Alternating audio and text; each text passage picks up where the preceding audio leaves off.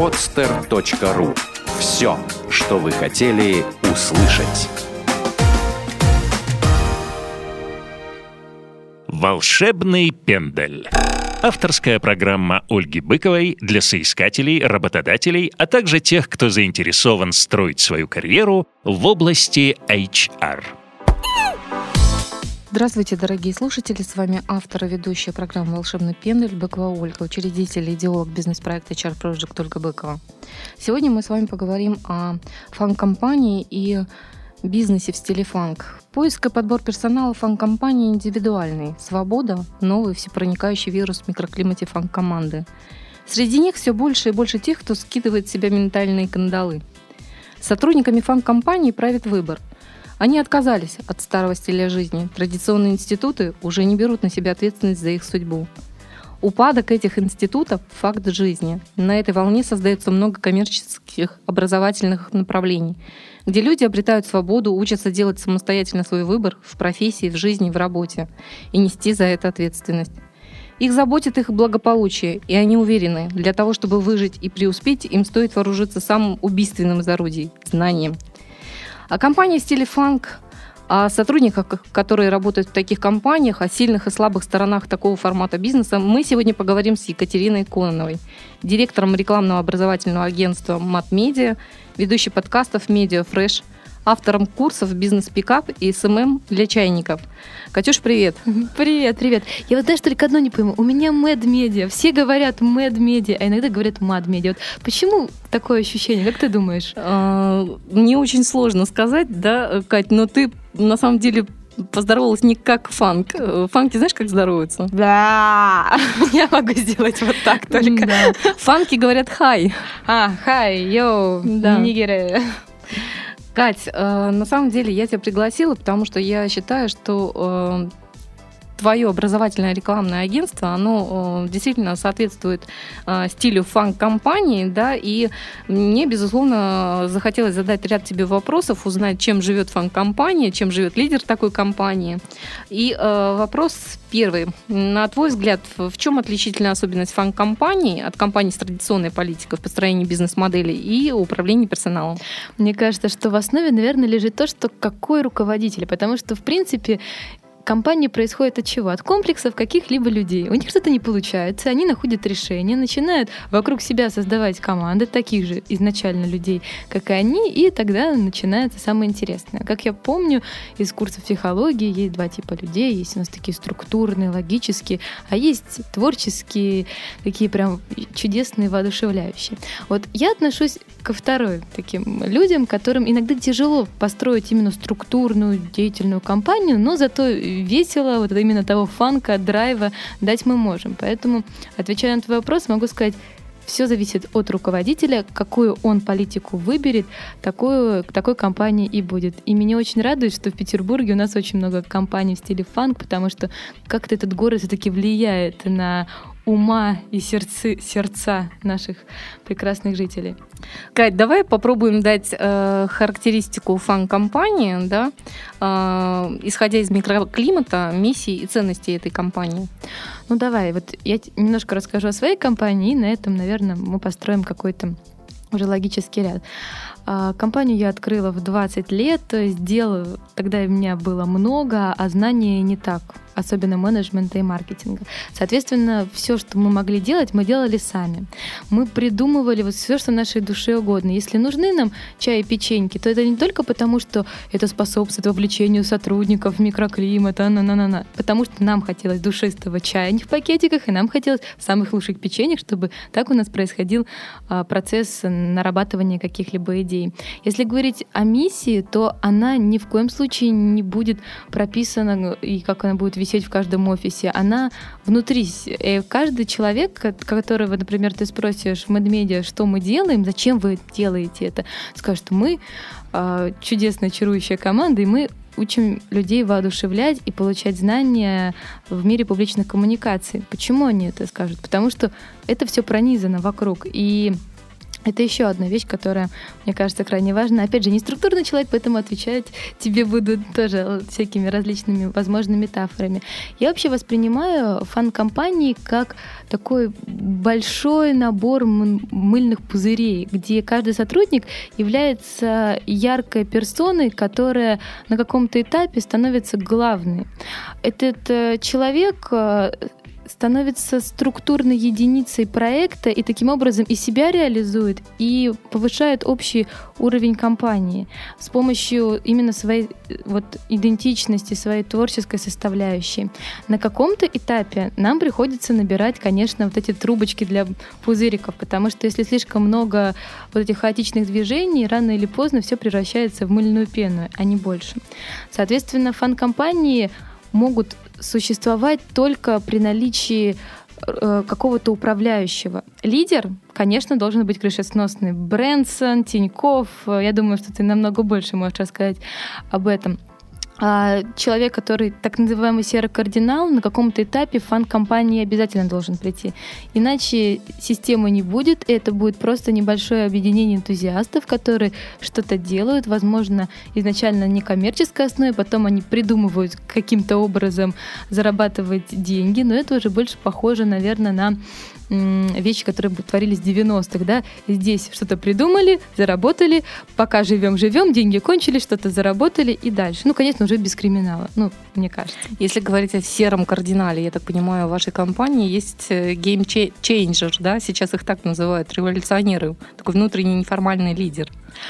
Ну, если честно, сейчас э, действительно есть у нас такой человек, и на удивление он из моих бывших учеников. У нас был такой проект «Фабрика пиар-звезд», и когда он туда пришел, его знания были, скажем так, не самые высокие в области пиара. Но он был самый старательный. У меня была система баллов, они там набирали кармические баллы, которые э, давали различные бонусы. И вот этот Марк стал старостой в фабрике благодаря активным своим действиям. Потом он очень много читал, и он аналитик. И на каком-то этапе я осознала, что я уже без него не могу, потому что я генерирую идеи, а он анализирует, составляет какие-то планы, характеристики и говорит, Катя, вот это нужно делать, а это не нужно. Я говорю, а как же вот это? Он говорит, а тут есть деньги? Я такая, ну ладно, сделаем потом. Соответственно, конечно, и даже в нашей компании есть теневой такой лидер. Кать, э, мне хотелось бы, чтобы ты дала краткую характеристику э, фанк-сотрудника. То есть вот личностные качества, да, соответственно. Мне кажется, несмотря на то, что это человек очень креативный, который не разделяет работу и личную жизнь, он идет по улице, ему может прийти идея, и он развернется и пойдет обратно в офис работать. Он может потратить э, свое свободное время на развитие компании и не будет чувствовать себя ущемленным, потому что это является его стратегической частью. Он выполняет задачи, потому что ему это хочется делать, а не потому, что у него есть указка свыше. При этом у него должен быть очень хороший внутренний стержень и саморегуляция. И не говорю конкретно о четких выполнениях плана тайм-менеджмента и так далее. Конечно, это хорошо, но он должен видеть цель. У него очень хорошо должен быть развит этот мечтатель, да, вот у нас есть такая характеристика. Он должен хорошо визуализировать, и он должен уметь воодушевлять всех вокруг. Он приходит навстречу. Эти люди очень крутые э, в области продаж, в области работы с клиентами аккаунты, потому что они умеют налаживать коммуникацию, но не потому, что они хотят втюхать, и у них есть НЛПерские моменты, они вот знают, что они скажут вот так фразу, руку повернут так, и все. Нет, они действительно открыты. Они хотят людям помочь с помощью этого продукта. И они действительно фанатики до каких-то прям вещей. Если говорить о совсем клинических случаях, можно посмотреть э, людей, которые, например, работают в МММ. Вот сегодня написал мальчик. Мы с ним очень долго общались, мне было просто интересно посмотреть психологию. Понятное дело, что пирамиды не обладают каким-то действительно финансовым весом и так далее, что все мы видели, сколько людей погорело, но с каким энтузиазмом, с каким вот он действительно в это верит. И вот он готов прям все выложить, лишь бы, ну не то, что я деньги принесла, он хочет мне помочь. Потому что где-то он там меня нашел, и я понравилась ему. Он не хотел меня втюхивать. И вот мне кажется, что фанк-сотрудник может не работать в фанк-компании, но фанк-компания должна быть составлена из фанк-сотрудников из нескольких серых кардиналов структурных логических. Кать, а, соответственно, есть идеология фанк-бизнесе, да, что компания должна давать людям свободу. А, и вот как раз ты об этом сейчас э, завела речь. А как контролировать результат вот таких сотрудников? Вот, знаешь, когда ты говорила мне про тему, просто поняла, чтобы больному будешь резать. Потому что как контролировать этот вопрос, на который я отвечаю уже в течение двух лет. Самой себе. И самой себе я отвечаю, и своим сотрудникам. Потому что недавно у нас было совещание, а, после которого мы распределили очередную структуру, как у нас что втекает, куда вытекает. И как раз Марк сказал, а чем ты будешь заниматься? Я говорю, я буду стратегически воодушевлять и ходить находить партнеров. Ну, понятно, а как мы будем оценивать это. И вот тоже я задумалась. Но на сегодняшний день самым эффективным мы выбрали именно совещание. В начале совещания, которое от, идет отчет о проделанной работе по всем моментам. И человек сразу уже сам, так он в коммуникации, он не хочет упасть в грязь лицом. То есть табличка, например, как у нас есть тоже в Google Доке, когда человек выполняет задачу, ставит ее зелененькую или ставит красненькую, не сильно работает, потому что это какая-то табличка где-то в, в облаках. А когда ему приходит он на совещание, ему нужно сказать, что не выполнил он. Или выполнил, но не до конца. А есть главное правило. Нельзя перепрыгнуть на 99% пропасть ты где-нибудь уже летишь. Соответственно, начинается уже внутренний диссонанс. И тут, опять же, мне кажется, ты намного лучше знаешь мне эту тему, немотив... нематериальные мотивационные факторы работают. Например, опять же, у меня были проекты «Мистер Медмедиа» и «Мисс Медмедиа», когда главным э, критерием эффективности они считали, вот довольна я или нет. И вот если Катя расстраивалась, это было самое страшное. И на каком-то этапе, вот признаюсь, если вдруг мальчики с мистеров Мадмедиа вспомнят этот момент, они не выполнили задание. Они, у них был дедлайн, они его нарушили. И я дала им еще три дня, они опять его нарушили, это было перед закрытием проекта. Мы сидели на кухне у меня, тогда я сказал, королевство резиденция. И я подумала попробовать одну вещь, уже последнюю. Я решила разбить чашку. Просто я сделала вид, что это меня действительно очень сильно убило, хотя вы не выполнили, это их проблемы, это их профессиональный момент. Я взяла эту чашку, а, посмотрела, где можно разбить, чтобы ничего не повредить. Сделала, все, меня достало, разбила чашку, почти вот заплакала и ушла наверх. Там двухэтажная квартира. Я ушла наверх условно плакать. Приходит коллега моя, подруга-тире, которая с ними осталась через минут 10 и говорит, знаешь, сработало. Они сейчас вон сидят, все пишут, делают. И вот после этого не было проблем. Хотя изначально у нас были всякие критерии, мы писали KPI, там вовлечение, действия, мы пытались вот эту всю структуру, все эти майндмэпы, мегапланы. Нет, это не работает. Фанк-сотрудники, они душа в душу. Если вдруг ты становишься человеком, которого не любит руководитель, и который расстраивается, или еще какие-то моменты происходят, они начинают работать лучше. Лучше, конечно же, опять же, до этого не доводить. Кать, э, насколько понимаю, в фан-компании, да, э, э, в принципе, работает, скорее всего, индивидуальный подход, исходя из твоего раска- рассказа, да. И э, когда ты выстраиваешь систему ценностей таким образом, где руководитель является мотивирующим лидером, правильно? Да. Э, скажи, пожалуйста, в принципе, э, фанк-сотрудники, э, которые ежедневно рождают какие-то сумасшедшие идеи, куда эти идеи вы складываете? Есть ли какой-то банк идей, может быть? Вот это тоже очень прям актуальный вопрос в данном контексте из-за того, что есть опять же, критерии, по которым мы определяем, нужно реализовывать это или нет. Первое, и это очень важно, понимать, что бизнес, его основная какая вообще идея, это зарабатывать деньги. Есть деньги длинные, есть деньги короткие.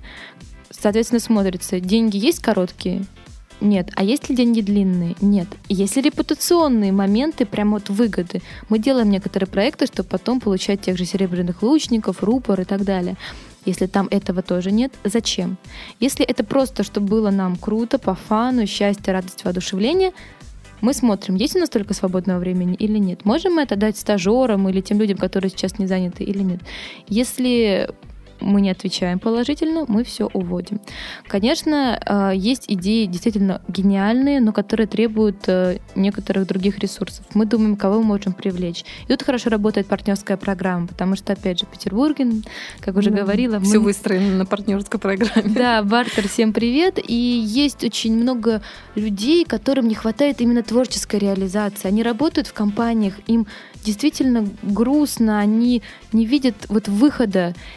И вот ты им предлагаешь, например, организовать что-то, стать условно где-то волонтером, где-то на полставки, где-то просто какую-то сдельную оплату. И люди соглашаются, люди идут, люди работают, потому что они в этом видят именно тот цвет, именно тот драйв.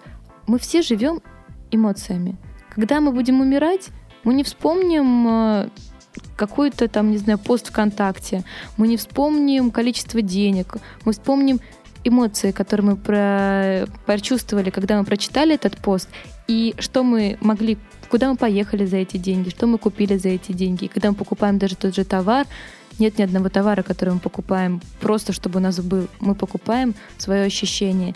И фан-компании дают фан сотрудникам и тех, кого они вовлекают, через вот эти сумасшедшие идеи, силу жизни, вот эту вот энергию, которая и делает нас живыми и счастливыми.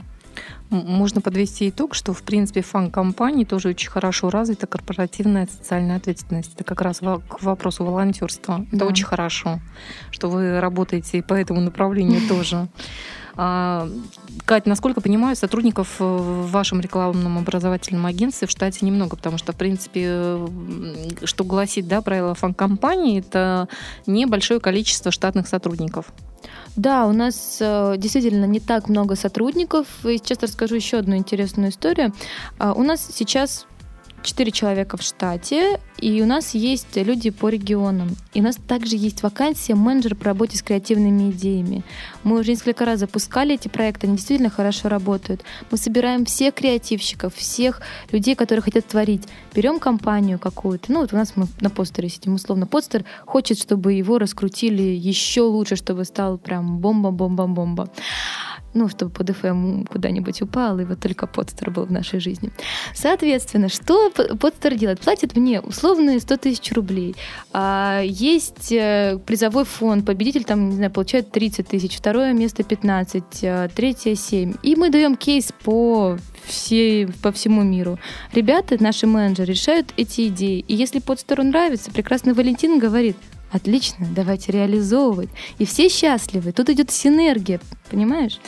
Это а, очень круто. Катя, что прекрасный Валентин скажет коммуникационному агентству NextMedia в данном случае? А, наверное, скажет «Привет, Ильнара», «Привет, Света», и я сама передам эти приветы. Это вот э, девчонки делают очень крутые проекты в интернете, а я позволяю еще сотрудникам именно в офлайне работать. Они пишут эти проекты и уже мы развиваем всю Россию.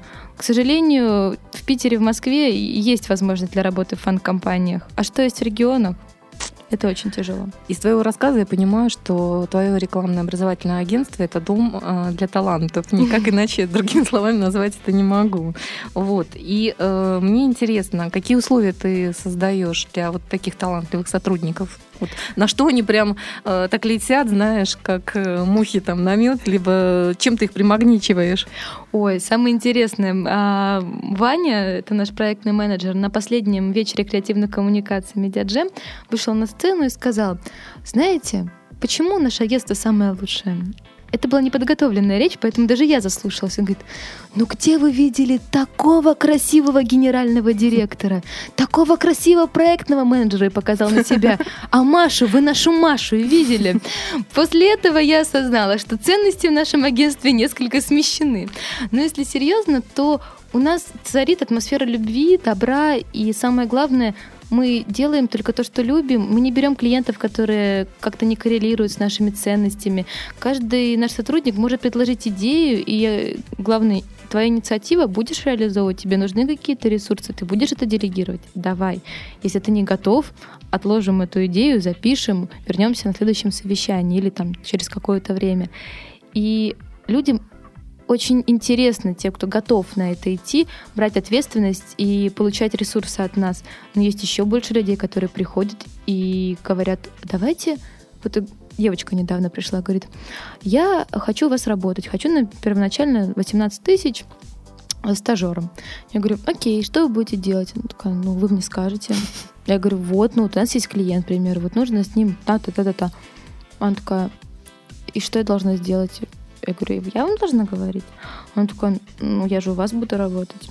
Я говорю, ну, на этом наше собеседование можно заканчивать. Спасибо, что пришли. До свидания. Поэтому мы просто зерна вот эти вот находим, их очень мало, и если вдруг кто-то слышит этот подкаст, и вы считаете себя нереально классным, пишите. Я очень люблю новых людей, и я буду, если вы будете нашим пятым, шестым, седьмым и девятым. Кать, э, давай поясним слушателям. Правильно понимаю, человек, который хочет работать даже в, там, ассистентом на начальном этапе, молодой специалист, который приходит в компанию, он должен прийти с какой-то идеей, с, с горящими глазами и, соответственно, уже с каким-то готовым предложением. Ну да, и такая предыстория. Я пришла работать в культурный центр Мэтстел, мне только исполнилось 18, я переехала из Петропавловска-Камчатского в Питер, и для меня было даже странным, что люди другие так не делали. Я, прежде чем прийти на собеседование, посмотрела сайт, выписала, что нужно улучшить, посмотрела группу, делала, что улучшить. И сразу же я выдала им кучу идей, что можно сделать, какие проекты можно запустить, еще что-то. И тогда я этого не прочувствовала, но из 30 людей, которые приходили на стажировку, прошла только я. И мне было очень приятно потом это узнать, но тогда это был какой-то незначительный критерий. Поэтому, если, опять же, есть люди, которые хотят э, прийти на стажировку к нам или в другое агентство или компанию, конечно же, подготовьте список из 10 пунктов, что вы можете дать этой компании. Причем это может быть самое минимальное. Изменить там кнопку на сайте, рассказать, да, например, составить контент для группы ВКонтакте или придумать какую-нибудь акцию со студентами у нас у всех есть ресурсы, они у нас есть в голове, и единственное, что нас ограничивают, это рамки, которые находятся внутри нас. И наша задача не ждать психолога, психотерапевта или какую-то лучшую подругу, а самим их раздвигать, предлагать. Уж лучше идея будет отодвинута, чем ее вообще не будет. Согласна с тобой. Скажи, пожалуйста, как происходит э, в компании адаптация новых сотрудников? Ой, это весело. Я обычно их отправляю обедать изначально. Сразу прям с утра? А, тоже главное правило, мы раньше четырех не встречаем, ну три-четыре это вот нормальное время. То есть я прихожу к обеду на работу, потом приходят сотрудники. А, при этом меня очень радует. В 8 утра мне могут прислать письмо на согласование, мне могут э, написать в 4 утра. У нас безотходное производство, потому что кто-то действительно работает лучше по ночам, и не буду держать его ночью в офисе. Пусть сидит дома работает, и пусть днем спит. Главное, чтобы были вот те вещи, на которые человек взял ответственность, были выполнены к нужным срокам. А когда он это будет делать, каким образом, с кем он это будет делать, на какой аппаратуре, без разницы. Если ему не хватает ресурсов, мы поможем. Если ему комфортнее находиться вот в каком-то мире, в котором он это может сделать, пусть это делает. Поэтому я никогда не заставляю человека что-то там делать. Когда приходит новый сотрудник, я его спрашиваю, чем он бы хотел заниматься. И после этого даю ему несколько тестовых заданий. И тогда сразу видно, выполняет как человек работу или же что он не может делать. К примеру, у меня была девушка, она владелица своей э, туристической компании. Ей захотелось стать э, пиарщицей, и она пришла ко мне условно в подмастерье, как сказала. И Тоня одна сделала мероприятие в Питерленде. Конечно, под моим началом, я ей помогала, мы что-то делали, но могу сказать, что она молодец, она сделала крутое, очень большое мероприятие в торговом центре Питерленд, э, праздник в честь открытия лета в мае. Она просто захотела, я дала ей ресурсы, я объяснила те вещи, которые были непонятны, где-то я ее поддержала. То же самое, у меня сейчас Маша.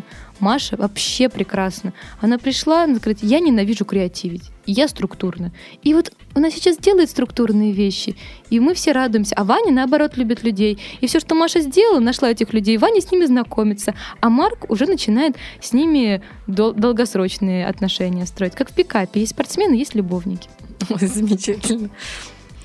Насколько я понимаю, очень а, лояльные как бы, сотрудники в твоей компании работают. И а, настоящий тест на кислотность фан-компании. Сколько твоих сотрудников за последние годы выстроили твой бренд у себя на теле? Ой, ну это, конечно, сложный вопрос. Мне кажется, что мы до этого еще не дошли, потому что мы ванильные ведмедищики, у нас все розовое и воодушевляющее. Но я могу сказать другое. Сколько человек открыли свои агентства после того, как они ушли от меня. Вот в прошлом году это было три человека. И я горжусь этой цифрой, потому что когда-то мне это расстраивало, я не понимала. Но потихоньку пришла ко мне мысль о том, что я настолько воодушевляю людей, я настолько им даю уверенность в себе, что они идут и открывают и делают, и у них получается, хотя изначально они даже не задумывались об этом. Поэтому мне кажется, что это, наверное, лучший татуировок. И у меня есть прямо, как сказать, дочерние компании, к которым я могу обращаться. Саша Колдыба, привет. Ну, хотя бы на сайте своих компаний не пишут отдельные благодарности Екатерине Кононовой. Ну, опять же, привет, Саша Колдыба. А, нет, некоторые не то, что пишут благодарность, они меня не сильно любят, но я все равно считаю, что если это все было, были какие-то какие-то совместные проекты, некоторые партнерские, некоторые в каком-то подчинении, это было не зря. И если кому-то я смогла помочь за это время, мне кажется, это самое главное. Если не сильно любят, значит нравишься. Сто процентов. Да, по-любому. Скажи, насколько популярны, на твой взгляд, фан-компании на рынке труда и э, за счет чего им удается выстраивать сильный HR-бренд? Вся молодежь, в принципе, хоч, э, горит желанием огромным, да, работать в таких компаниях непосредственно, где особо их не контролируют, да, они, в принципе, свободно могут себя выражать. Они просто не понимают одну вещь. Они думают, что они придут, и они ничего не будут делать, и за меньшее количество времени будут получать э, примерно такую же сумму денег. Это абсолютно не так ты должен достигать результата, ты должен работать больше, ты должен работать интенсивнее и результативнее. Все миллионеры обладают тоже 24 часами. Они все это построили благодаря использованию человеческого собственного ресурса. В фан-компаниях это тоже относится. Ты берешь себя в руки, ты видишь цель, ты к ней идешь на пролом, и какие используешь ты ресурсы, только тебе решать.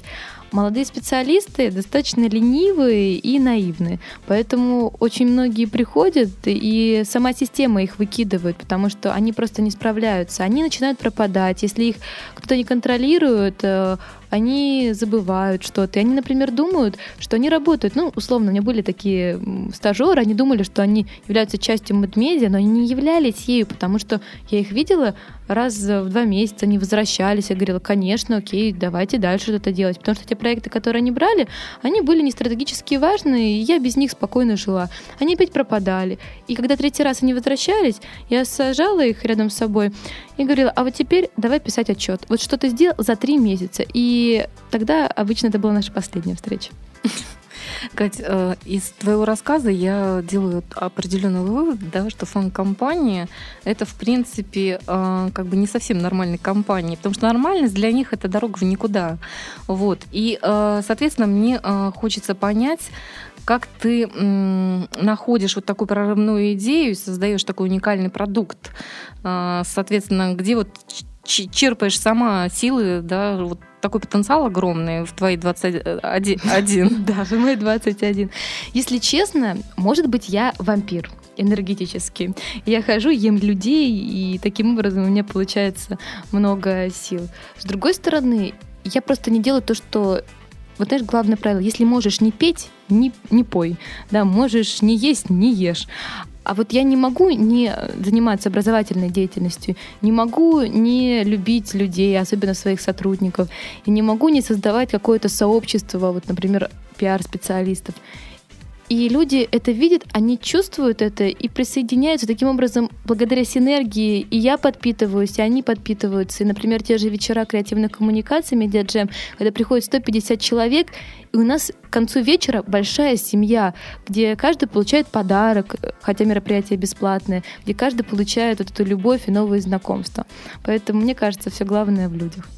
Это действительно так. А, Кать, скажи, пожалуйста, а, так как, э, в принципе, в твоем рекламно-образовательном агентстве работают творческие люди, да, а, акцент вот, если делать на центры прибыли, на менеджерах по работе с клиентами, на продажников, каким образом отбираешь ты их в свое агентство? Если честно, главный продажник — это я. Я просто сама себе выбираю, с кем работать, а с кем не работать. Агентство небольшое, это абсолютно малый бизнес. И если говорить об образовательной части, у нас сейчас собеседование начинается, да, то есть мы не говорим, люди, несите нам деньги и сразу же. Нет, у нас есть какой-то пул, и мы смотрим на людей, хотим мы с ними проводить эти там две недели, три месяца или же нет. Если говорить про рекламное агентство, то, конечно же, я езжу на встречи, я смотрю на клиентов, и если я вижу, что мы не сойдемся, я больше не повторяю ошибки, которые были совсем недавно, когда мы думали о том, что ну переживем, найдем общий язык, коммуникация, мастера коммуникации. Нет, это не работает. Если нет этой внутренней энергии, нет влюбленности, нет идей, что мы будем создавать корпорацию, значит ничего хорошего из этого не выйдет. Ты сейчас говоришь о влюбленности непосредственно в клиента, то есть э, да, ты, это бизнес-пикап, да, детка. Да, я вот про это как раз. Скажи, пожалуйста, если говорить о бизнес-влюбленности в клиента, да, по каким критериям, да, ты определяешь, что ты будешь с этим клиентом работать? Ну, твоя компания будет с этим клиентом работать. Позитивность это обязательно. Человек должен излучать э, понимание, что он не отвернется никуда, никаких негативных вещей, что мы все умрем, мы не заработаем деньги, а зачем это? Второй момент — это доверие. Если мне не доверяет клиент, если он хочет, чтобы я каждую копейку ему показывала, куда я отправила в течение последней минуты, мне тоже это неинтересно. И третий фактор это готов ли он сотрудничать с нами и стать частью команды. Потому что каким бы мы прекрасным агентством не были, да какое любое рекламное агентство, это другая компания, это другой бизнес. И если мы хотим построить все-таки не свою компанию гениальную, а как раз крупную компанию клиента, наша основная задача работать с ним в тандеме. И если он не готов на это идти, мы расстаемся. Отказывайтесь от такого клиента. Да. Кать, э, насколько понимаю, в результате фанки бизнеса, да, если подводить итоги нашего подкаста, это, в принципе, для соискателей чертовски интересно, клево работать. Вот. Но для тебя, я так понимаю, немножечко э, стрёмно, потому что, в принципе, все это на грани какого-то нервного истощения, и чуть-чуть и будет срыв. Вот. Расскажи, как ты восстанавливаешь да, энергетические силы, и как тебе удается удерживать эту фан-компанию? Нужно уезжать. Нужно уезжать. Я полторы недели назад была на неделю в Краснодаре, и могу сказать, что после этого я поднялась. Я с, с новыми силами, с новой энергией. Сейчас, кто смотрит на меня, они действительно удивляются, потому что еще месяц назад меня не поднять было с дивана, мне было как раз про то истощение, mm-hmm. срыв ты говоришь.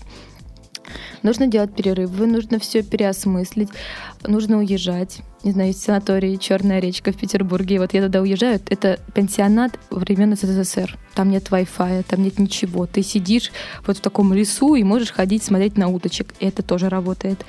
И нужно отключать все социальные сети, и думать о стратегии, думать о том, куда ты ведешь себя, куда ты вообще планируешь идти. И в такие моменты приходит озарение, который, на котором ты потом снова выкручиваешь эту воронку энергетическую и на ней поднимаешься.